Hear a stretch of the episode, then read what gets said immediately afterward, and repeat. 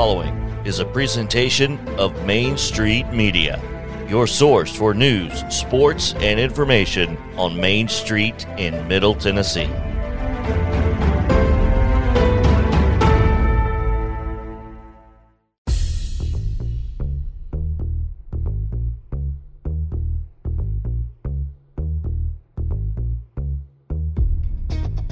This is Full Court Press with Sumner County sports editor for Main Street Media, Zach Womble.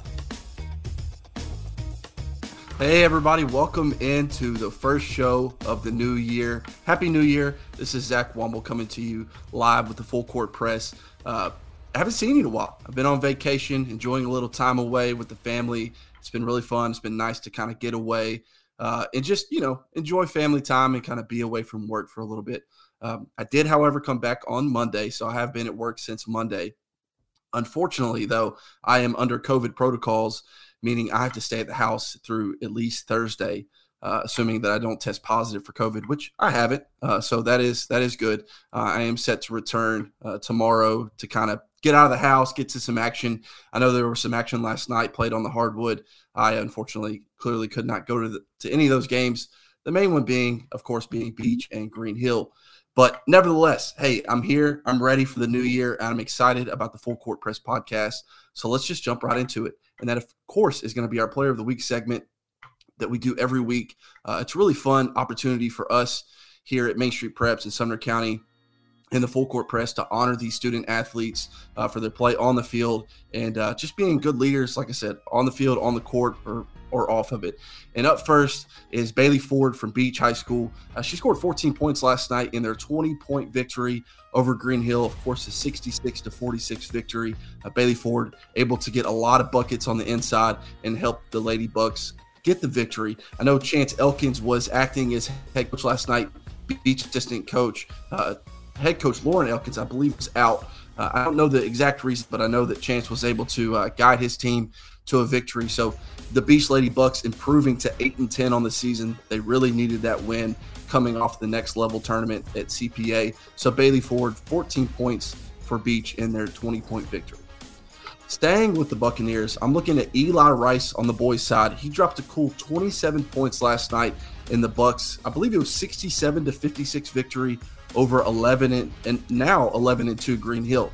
Green Hill, of course, uh, a really good basketball team, only two losses on the year. They've actually come to Sumner County a couple times this year and, and showed well, one time beating Hendersonville uh, before I went on the break. So, a very good win for Beech. I know that it was a back and forth game. I believe it was tied at 30 at one point, and then Beech dominated the third, dominated the fourth, and eventually it turned into a, a dunk fe- a dunk fest as the Bucks were able to pull away uh, with the victory to improve to 19 0 on the season. So, two players of the week, Bailey Ford, Eli Rice. Congratulations to those. And listen, hey, if you're watching this, if you're an advertiser out there and you want to be a part of high school basketball and you want to be a part of Sumner County sports, reach out to us. Let us know. We can get you on the sponsorship. We can get you a package, and that way we can shout you out across all our platforms uh, at any given time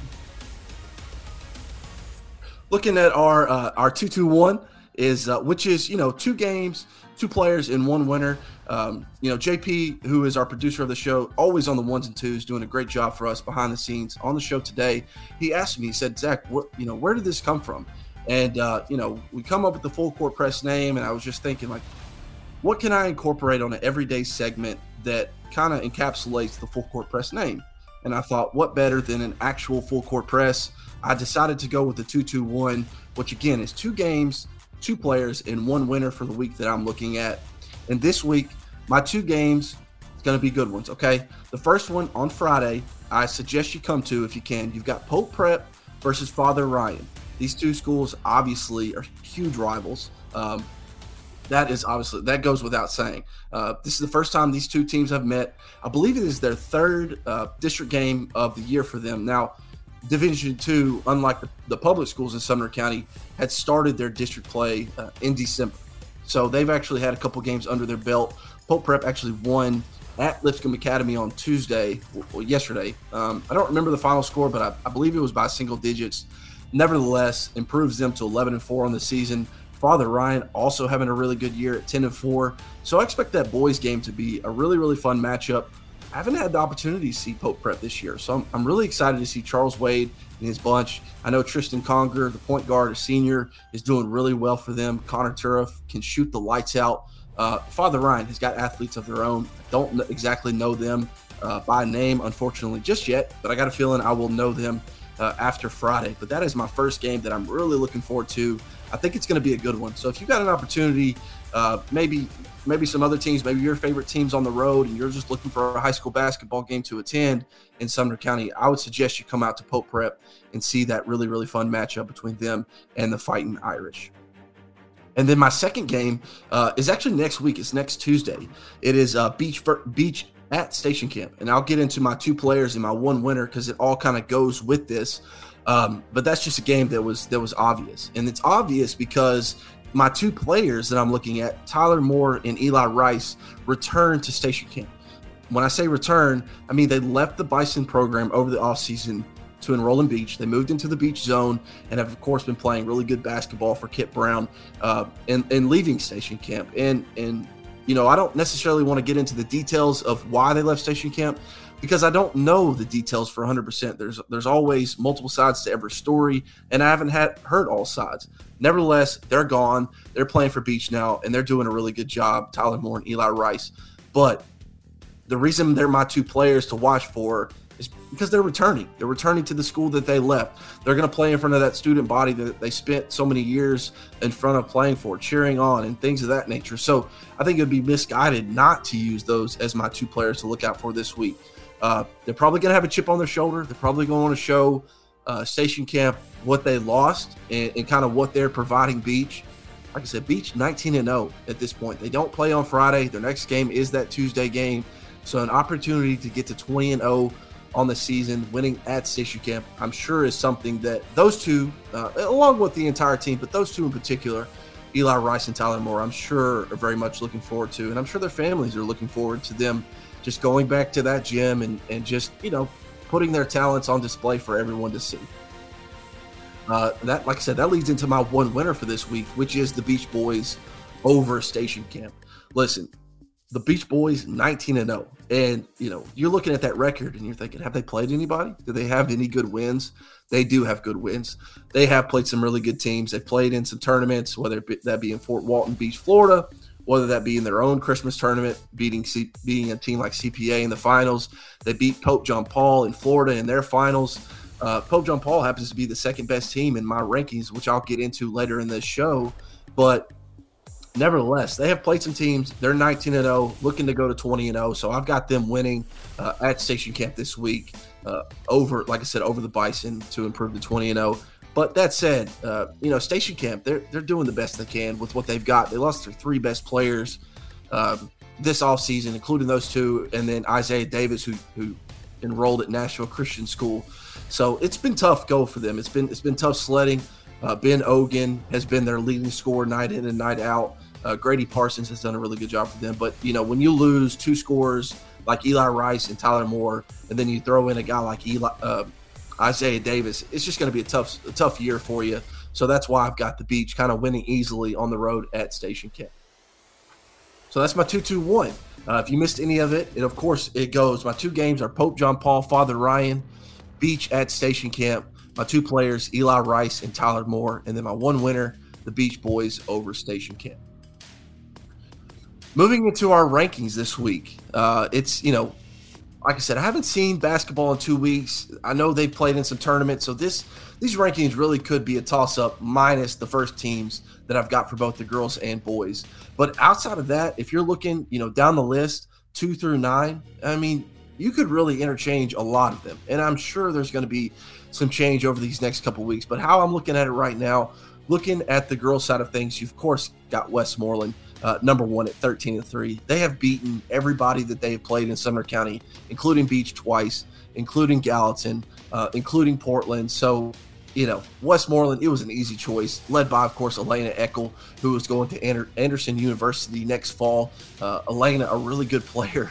Don't don't let Anderson University fool you. Uh, she had she had offers from the likes of Memphis, Tennessee Tech, Lipscomb. I mean, anybody big in Division One that you can think of she had interest from or offers from.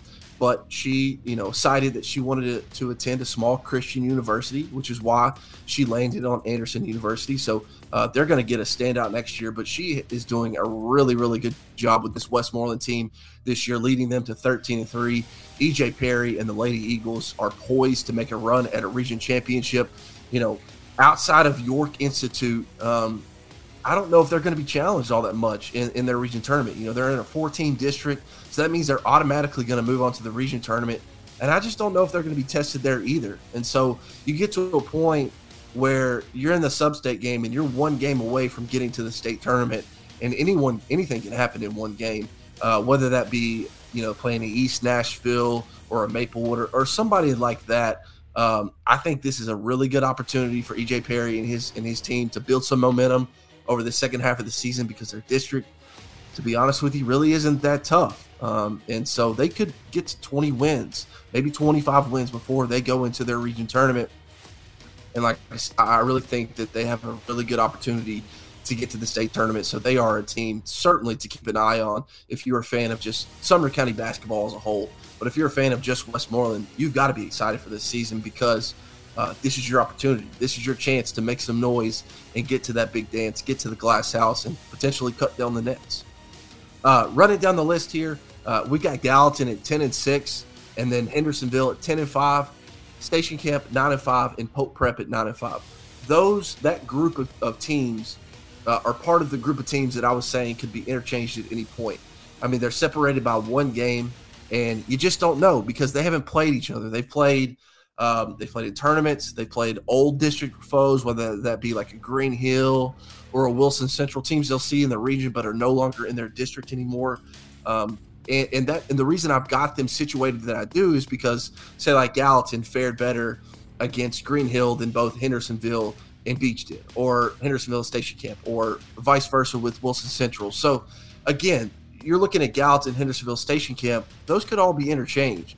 And then moving down the list of Pope Prep and Beech, Pope Prep nine and five, Beech eight and ten. Beech getting a win last night that they desperately needed, a twenty point win over Green Hill. Um, you know, I I know I feel like I know more about Beech than I do Pope Prep, but hey, Pope Prep's got a, a game over Beech.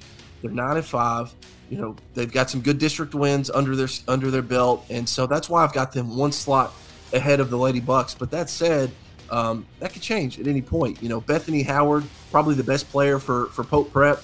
Bree Ellis, probably the best player for Beech.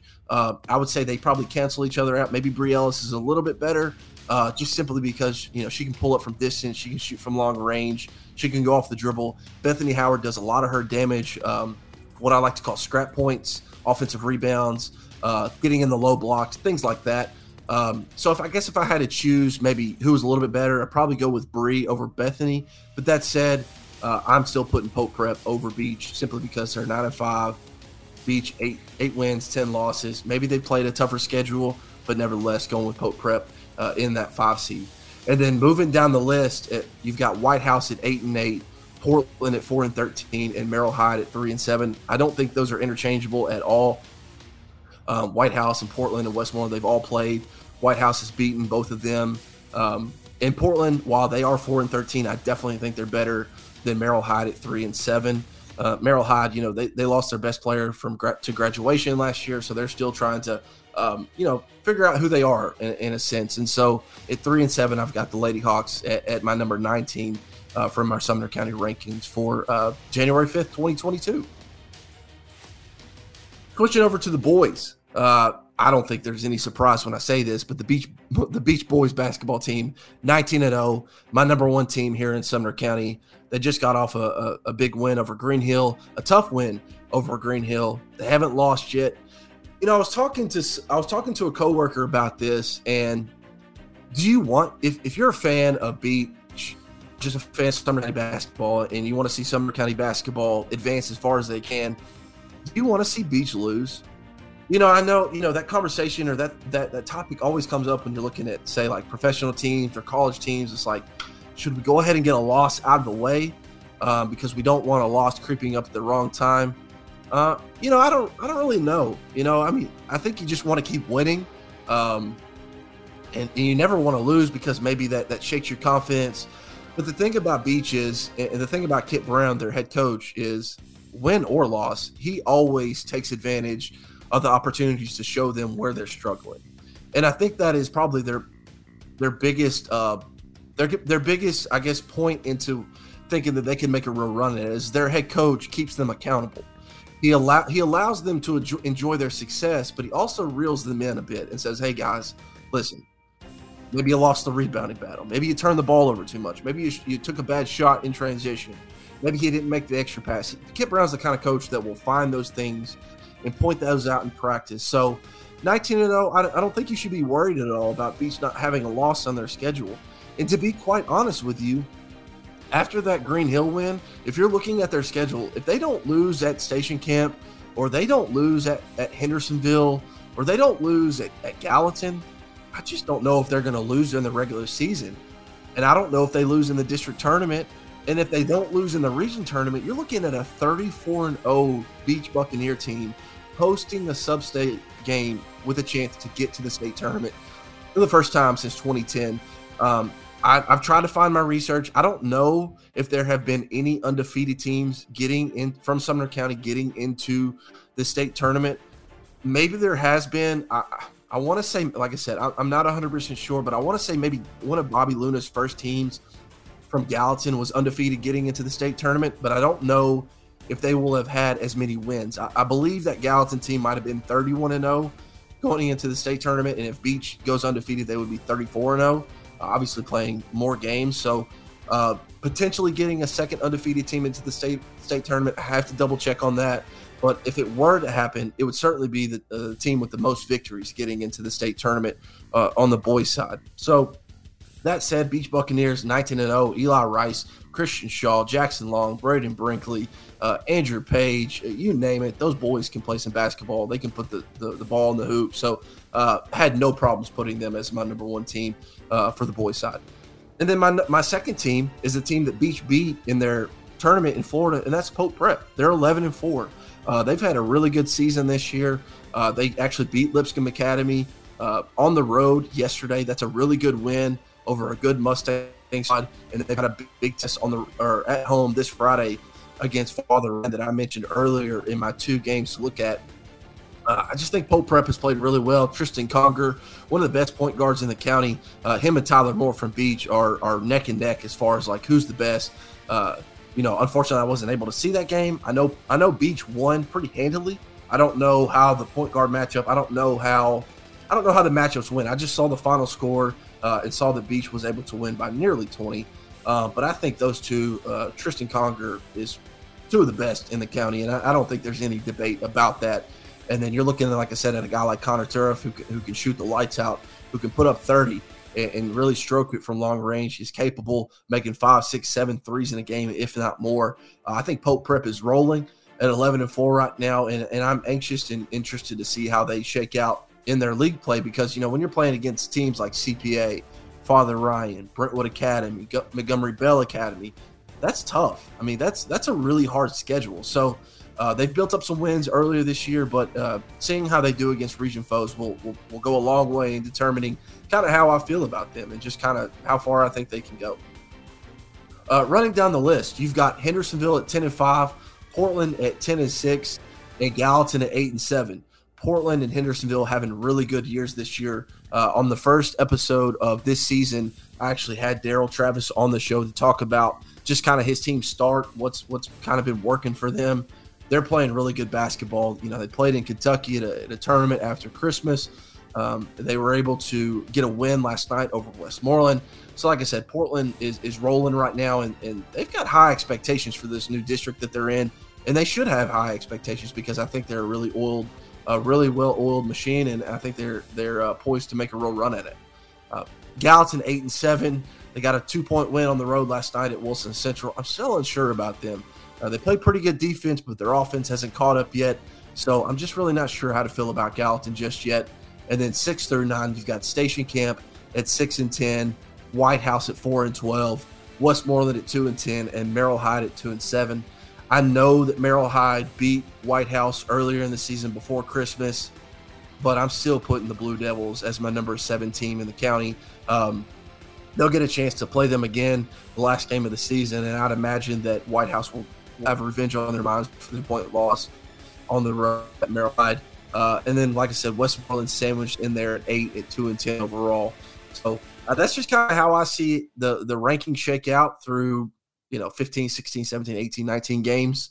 Uh, some teams, of course, have played more games than the other, but um, that's just kind of how I see it shaking out. Again, this can 100% change by next Wednesday when I when I come to you again with the next episode of the Full Court Press. But as of right now, that's just kind of how how I've seen the rankings shake out here in Sumner County. Closing out the show today, we're going into overtime. Uh, we're not going to get overtime every week, but we're going to get overtime this week. And the reason we're going to get overtime is I have to get something off my chest.